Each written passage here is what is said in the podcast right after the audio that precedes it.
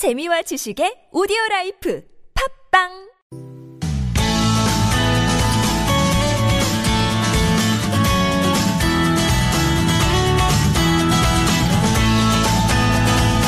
서울 서울 황원찬입니다. 2부 시작됐습니다. 오늘 월요일이고요. 공동주택 집합건물 관련 상담 김태근 변호사와 함께하는 시간 또 준비가 돼 있습니다. 변호사님 어서 오십시오. 네, 안녕하세요. 안녕하십니까. 네. 샵 0951번 단문 50원 장문 100원 되는 유료 문자 이용하실 수 있습니다. 전화는 027769595번이고요. 카카오톡은 TBS 라디오와 플러스 친구 맺으시면 무료로 참여하실 수 있습니다. 5335번님 어릴 적에 옆집 언니도 재봉일을 하셨어요. 어, 2044번님은 제 10대 후반과 20대가 떠올라서 가슴이 좀 뻐근해집니다. 음. 인생 후반을 지금 맞이한 것 같은데 그때 고생이 헛되지 않았음에 감사합니다. 어, 0073번님 저도 그곳에서 수출역군으로 한 몫을 했었어요. 전자회사에 다녔던 추억이 뇌리를 스쳐 지나갑니다. 어, 그 시절 그리워요 하셨네요. 음. 일부 때 그 리포터가 간다 시간에 예, 구로공단의 생활체험관 어, 전해드렸더니 쭉 또 추억들이 떠오르시는 그리워요 하셨던 요 요 말 한마디에 많은 게 담겨 있는 것 같아요. 예. 참 이게 저 우리 예전에 어르신들 보면 춥고 배고팠던 시절 예. 이렇게 좀 왠지 젊은 어린 세대들은 쉽게 공감할 수 없는 느낌인데 네. 약간 이 흐뭇한 느낌으로 바라보시는 그 떠올리시는 것도 있어요. 네. 네. 그래서 아 그때를 뭐, 뭐 살기 녹록지 않으셨을 텐데 왜 그렇게 흐뭇하게 떠올리시지 하면 반대로 요즘은 이렇게 뭐 먹기 먹고 살기 좀 풍요로워졌다고는 하지만 좀 삭막해진 그런 느낌이 예, 없지 않은 것 같습니다. 그렇죠. 예. 자, 오늘 어, 공동주택 집합 건물 관련 상담 진행한 날인데요. 음, 본격적인 또 상담 전에 최근에 판례 또 아, 갖고 오셨네요. 네. 그 어제 어 잠깐 관련 자료를 검토를 하다가 예. 음, 흥미로운 판결이 하나 나와서 그 판결은 약간 이제 비극적 사건에 대한 판결인데 아, 그 아파트 발코니를 아시나요? 발코니, 발코니를 아시냐, 아시나요? 그러시면, 네. 어, 예, 알긴 네. 알죠. 보통은 네. 이제 우리는 어. 이제 베란다라고 많이 베란다. 하죠. 어, 네. 베란, 베란다라고 많이 하는데 이제 발코니라고 하는 네. 이유는 그 건축법상 정식 용어가 발코니예요. 아 그래요? 어. 아 베란다가 정식 용어가 아니군요. 네, 어. 그래서 이제 건축법상 정식 용어가 발코니이기 때문에 네. 발코니라고 하는데 어. 아직도 뭐 저도 일상적으로는 베란다라고 아파트 그렇죠. 베란다라고 말을 많이 하죠. 그리고 요즘은 이제 뭐 확장 공사를 그렇죠. 많이들 하셔서 음. 이게 이제 거실과 뭐 안방과 터져 있는 경우가 많잖아요. 그렇죠. 그래서 음. 뭐 딱히 구분이 안 되는 경우도 있고. 그렇죠. 그래서 이제 이게 중요한 음, 판결을 하나 좀 말씀을 드리려고 하는데 그 이제 이사를 하다가 좀 예. 비극적 사건입니다. 이사를 하다가 혹시 음 이사를 마무리할 때 즈음에 그 이사업체 직원이 그 발코니 창, 베란다 창을 유리를 음. 닫겠다고 예. 하면서 발코니 난간에 기대서 유리를 닫다가 아이고. 이제 그 발코니 난간이 이제 무너지는 바람에 추락을 했던. 추락했어요. 그래서 이제 그 이사업체 직원의 가족이 네. 그이 아파트 입주자 대표회의를 상대로 네. 어, 이 발코니 난간은 공용 부분이다. 라는 네. 취지로 주장을 하면서 손해배상 청구를 한 사건에 대해서 최근에 그 서울 고등법원에서 판결이 나왔습니다. 예. 근데 이제 이거를 딱 그냥 직관적으로 봤을 때, 직관적으로 봤을 때 세대 앞 우리 집에서 쓰는 바로 그 베란다 창 또는 이제 발코니 창 그 앞에 있는 또 난간이 있죠. 네. 과연 그게 전유 부분일까요? 공용 부분일까요? 하... 음. 애매하다. 애매하죠. 그래서 네. 저도 음. 저도 이거를 이 판결문을 보기 전까지는 참 음. 이거 애매하다. 아 이게 저 음. 대법원 판결까지 난 거예요? 아, 대법원은 이제 아마 올라갔을 것 같고요. 네. 현재 네. 지금 1월쯤에 서울 고등법원에서 판결이 선고된 2심 겁니다. 판결까지 난 거예요. 예. 네. 그래서 이 부분에 대해서는 지금 관리 사무소장님들도 많이 관심을 가지고 있는 부분이어서 예. 어, 소개를 해드리려 가져왔는데요. 그 보통 이제 우리 집에서 살고 있는 베란다 창, 네. 어, 쉽게 베란다 창, 법률적으로 발코니 창인데 예. 발코니 창 앞에 있는 난간. 음. 보통 뭐 우리 집에서만 사용할 수 있죠. 그거를 그 외부 사람들이 네. 이용할 수 있는 건 예, 예 아니잖아요. 예, 그렇죠. 어, 그래서 당연히 이거는 뭐 우리 집에서 사용하는 전유 부분. 그렇게 보면 전유 부분이고. 어, 이라고 판단할 수, 판단할 가능성이 매우 높죠. 근데 밖에서 음. 보면 또 외벽이고 외벽에 붙어 있는 거니까. 그렇죠. 네. 음. 그래서 이와 관련해서 서울 네. 고등법원에서 최근에 판결을 선고를 했는데 어 서울 고등법원에서 이제 그렇게 판결을 선고했습니다. 예. 집합건물법상에는 전유 부분은 구분 소유자의 구분 소유자의 구분 소유의 목적이 되면 전유 부분이다. 네. 그리고 공용 부분은 전유 부분 이외의 부분이 공용 부분이다. 예. 이렇게 하면 이제 애매하잖아요. 음. 그리고 아파트 같은 경우는 외벽 같은 경우도 특히 이 발코니 같은 부분인데 전유 부분과 공용 부분의 경계인 부분이 발생을 합니다. 예. 이제 그런 경우는 그러면 그 전유 부분과 공용 부분의 경계를 어떻게 설정을 하느냐? 음. 이 방송을 통해서 몇 번 소개를 해드렸는데 아파트 아파트 관리 규약을 통해서 설정을 해요. 예. 그래서 아파트 관리 규약을 보면 통상적으로 이제 국토교통부 통해서 서울시청 통해서 관할 구청으로 서울시 같은 경우 그렇게 구분이 되는데 그 그각 그 아파트의 관리 규약을 한번 보시면 지금 어떻게 나와 있냐면 발코니 창은 전유 부분으로 예. 그리고 외벽에 붙어 있는 난간은 공용 부분으로 그렇게 규정이 돼 있습니다. 그 렇게 되는 거예요. 예. 어. 그래서 이제 서울 고등법원은 이 과- 아파트 관리 규약을 그대로 그렇게 채택한 아파트인 이상 그 발코니 난간은 외벽에 설치된 난간이기 때문에 예. 공용 부분으로 보는 게 네. 맞다라고 이제 판결을 했고요. 그래서 공용 부분으로 보는 게 맞는 이상 입주자 대표에서 책임을 지는 게 맞다. 예. 라는 이제 그 취지로 판단했는데 이와 관련해서 이제 주택 관리사님들은 이제 그런 의문을 제기합니다.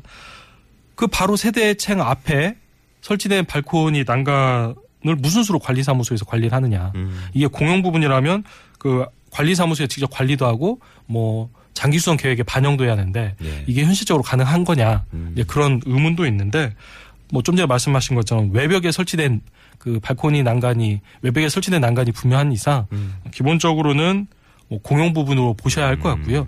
만약에 이제 아파트 전체 입주민들 사이에서 예. 이 발코니 난간은 전유 부분으로 봐서 입주자들이 각자 관리하도록 하자라고 하면 이제 그렇게 변경할 수도 있는데 어. 그렇게 변경된 관리 규약의 효력에 대해서는 좀 더 법원의 판단을 지켜봐야 할 것으로 생각이 됩니다. 공동 주택별로 그 아파트 단지별로 네. 이- 요걸 좀 확실히 하고 넘어가셔야 되겠네요. 그렇죠. 어, 그렇구나. 예.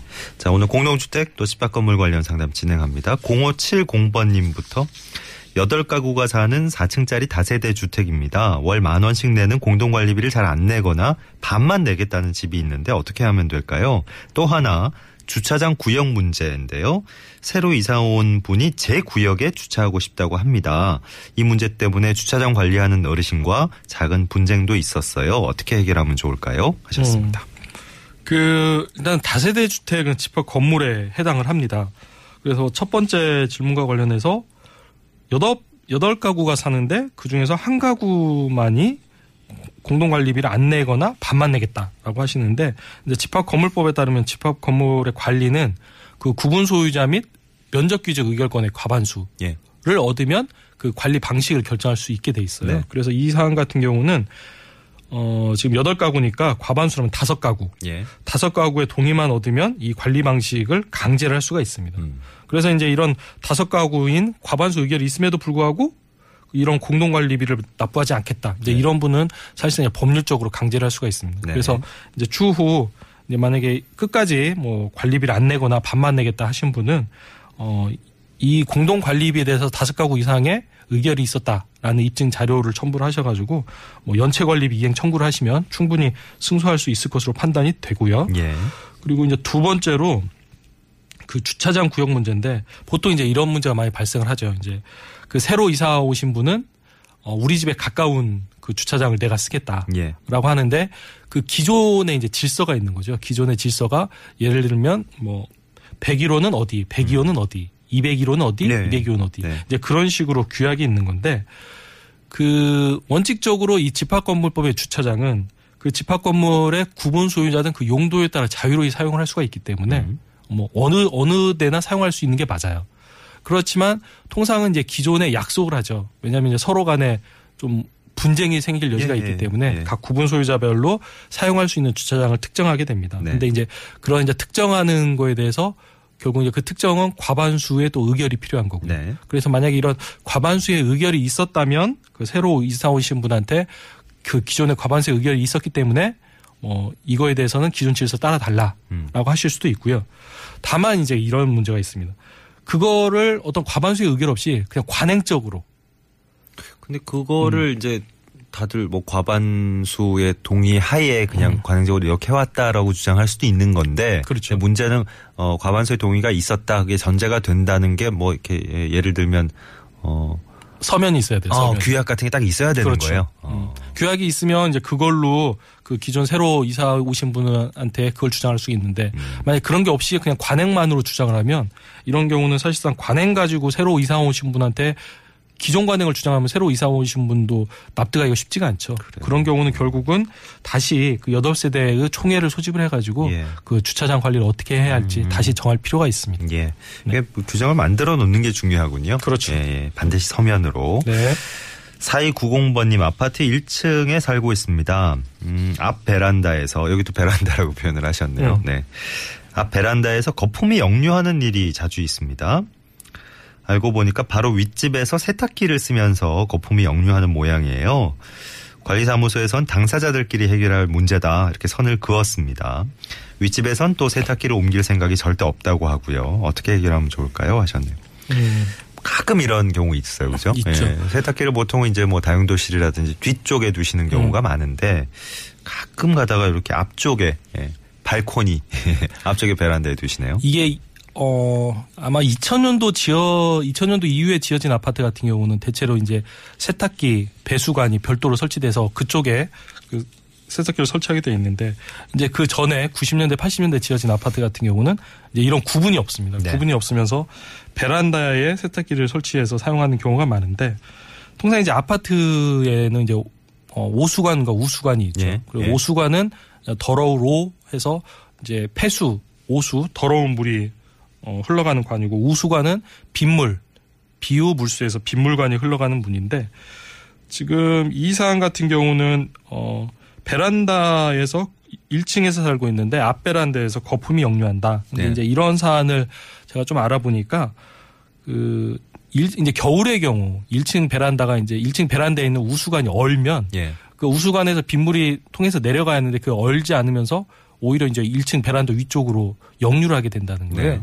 그래서 이제 이런 부분 같은 경우는 사실상 우수관은 그 두 세대 이상이 같이 쓰는 같이 쓰는 배관이기 때문에 예. 공용 부분으로 볼 수 있습니다. 예. 그래서 이제 만약 공용 부분에 하자가 있으면 당연히 관리사무소에서 문제를 해결할 수 있는 게 맞고 근데 다만 이 사안은 우수관에 하자가 있다기보다는 겨울에 날씨가 추워져 가지고 일시적으로 지금 배관이 막힌 경우이기 때문에 뭐 배관이 뭐 녹고 나면 당연히 문제가 해결될 수 있는 부분이죠. 네.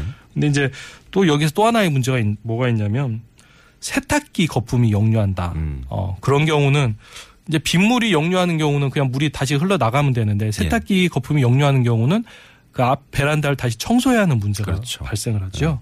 그래서 이런 경우 같은 경우는 지금 관리사무소에서는 이걸 당사자들끼리 해결할 문제라고 했는데 과연 빗물관으로 세탁기 거품을 흘려 내보내는 게 지금 타당한지 그 부분은 아무래도 관리사무소에서 좀 통제할 부분이 있다라고 판단을 하고요. 아, 그래요? 예. 예. 관리사무소 쪽에 얘기하셨더니 이제 당사자들끼리 해- 해결하세요. 뭐 이랬는데. 그렇죠. 네. 어, 그 부분은 이제 관리사무소에서 해결할 통제할 권한도 있을 것으로 판단이 되고 예. 만약 이 부분에 대해서 관리사무소가 명백하게 자신의 권한이 없다라고 판단을 하신다면 요즘 이제 그런 문제 있어요. 어, 그런 문제가 있어요. 층간 소음 문제와 같이 그 요즘의 아파트 관리는 위층과 아래층의 분쟁을 어떻게 생활 어떻게 관리할 것인지 네. 이런 부분까지도 이제 아파트 관리 영역에 포함이 되고 있습니다. 예. 왜냐하면 위층과 아래층의 분- 싸움이 발생을 했을 때 그거를 누군가가 문제를 해결해 줄 수 있는 사람이 필요하거든요. 네. 그래서 층간 소음 문제도 마찬가지인데 어 그런 거와 같이 관리사무소에서 그 위층의 베란 위층의 베란다에서 세탁기를 사용하는 거에 대해서 음.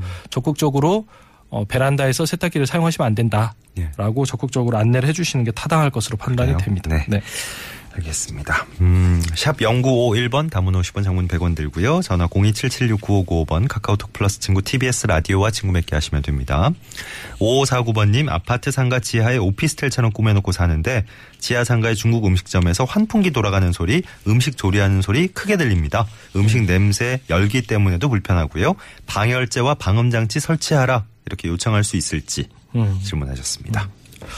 이건 좀 어려워요. 어려운데 어려운 이유가 뭐냐면 지금 아파트 상가 지하라고 말씀하셨는데 지하 상가에 중국 음식점이 있다라고 예. 할 정도면 네. 사실상의 이제 주상 복합 건물로 예. 판단이 돼요. 그러면은 이제 주상 복합 건물은 어떻게 운영이 되냐면 뭐 지하 1층부터 뭐 지상 3층까지는 상가, 그다음에 지상 4층 이상은 이제 아파트. 이제 그렇게 이제 운영이 되는 공간인데 네.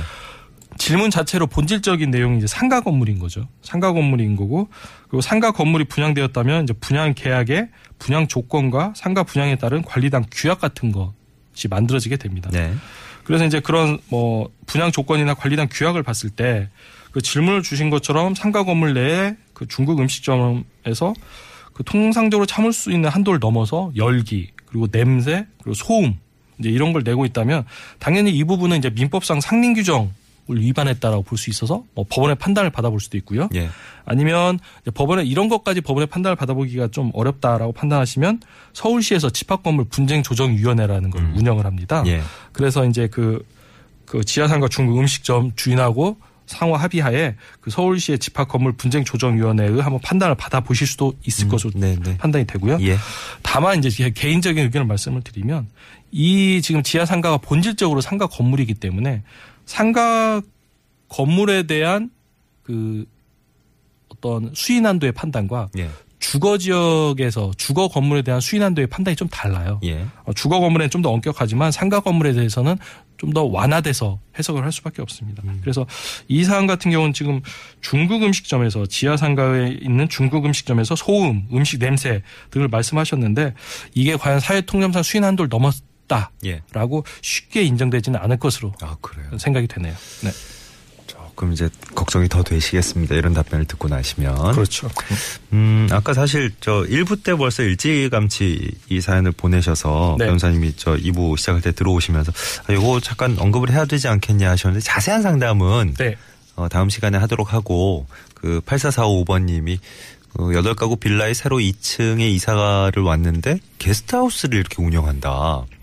이건 저희가 이제 어 흔히 볼 수 있는 상황은 아니니까 네. 네, 뭐 정식으로 신고를 하고 이렇게 하시는 건지 아니면 음 그냥 요즘 뭐어 특정 업체 뭐 이런 거라 특정 서비스라 정확한 명칭은 말씀을 못 드립니다만은 뭐 이렇게 빌려주는 거 있잖아요. 네. 여행자들 오면 이렇게 빌려주는 그런 서비스로 이- 운영을 하시는 건지 잘 모르겠습니다만은 네. 외부인이 자주 출입하고 이러니까 문제가 좀 되나 봐요. 네. 여기에 대한 질문입니다. 음. 그거는 뭐, 뭐 간단하게라도 언급을 하실 네. 게 있- 있으면 예. 네. 그 게스트하우스 부분은 저도 지금 방송도 막 들어오기 전에 확인을 했는데 예. 이 부분은 저희가 시간을 내서 다음 주에 좀 더. 분명하게 말씀을 네네. 드릴 거고요. 지금 뭐 말씀하신 거 질문해 주신 바와 같이 뭐 도시 민박업이라고 해가지고 네네. 뭐 신고를 하면 함이 영업이 가능한 건 맞습니다. 네. 근데 뭐 질문을 주신 것처럼 일반 다세대 주택인데 여- 뭐 여덟 가구 빌라라고 하면 다세대 주택인데 음. 이런 데서 갑자기 외국인들이 뜬금없이 일주일씩 머물다 나가고 그러면 네. 불편할 수밖에 없어요. 꼭 외국인이 아니더라도 이제 외지인이 자꾸 이렇게 그렇죠. 외부인이 자꾸 왔다 갔다 하면 신경이 음. 쓰이시죠. 다른 그렇죠. 입주민들은. 근데 이제 집합건물법에 보면은 그 공동의 생활에 네. 공동의 이익에 어긋나는 경우는 이제 규제를 할 수 있게 돼 있습니다. 그래서 네. 이 부분과 관련해서 그 게스트 하우스에 관한 관련 규정까지 어, 검토해서 다음 네네. 주에 말씀드리도록 알겠습니다. 하겠습니다. 제일 먼저 저희가 살펴보도록 하고요. 네. 자, 공동주택 도시파 건물 관련 상담 오늘 여기서 마무리합니다. 김태근 변호사 수고해 주셨어요. 고맙습니다. 네, 감사합니다. 평소에 서울시 공동주택관리지원센터는 전화번호가 02-2133-1218번, 1219번 두 대 전화 열려 있습니다.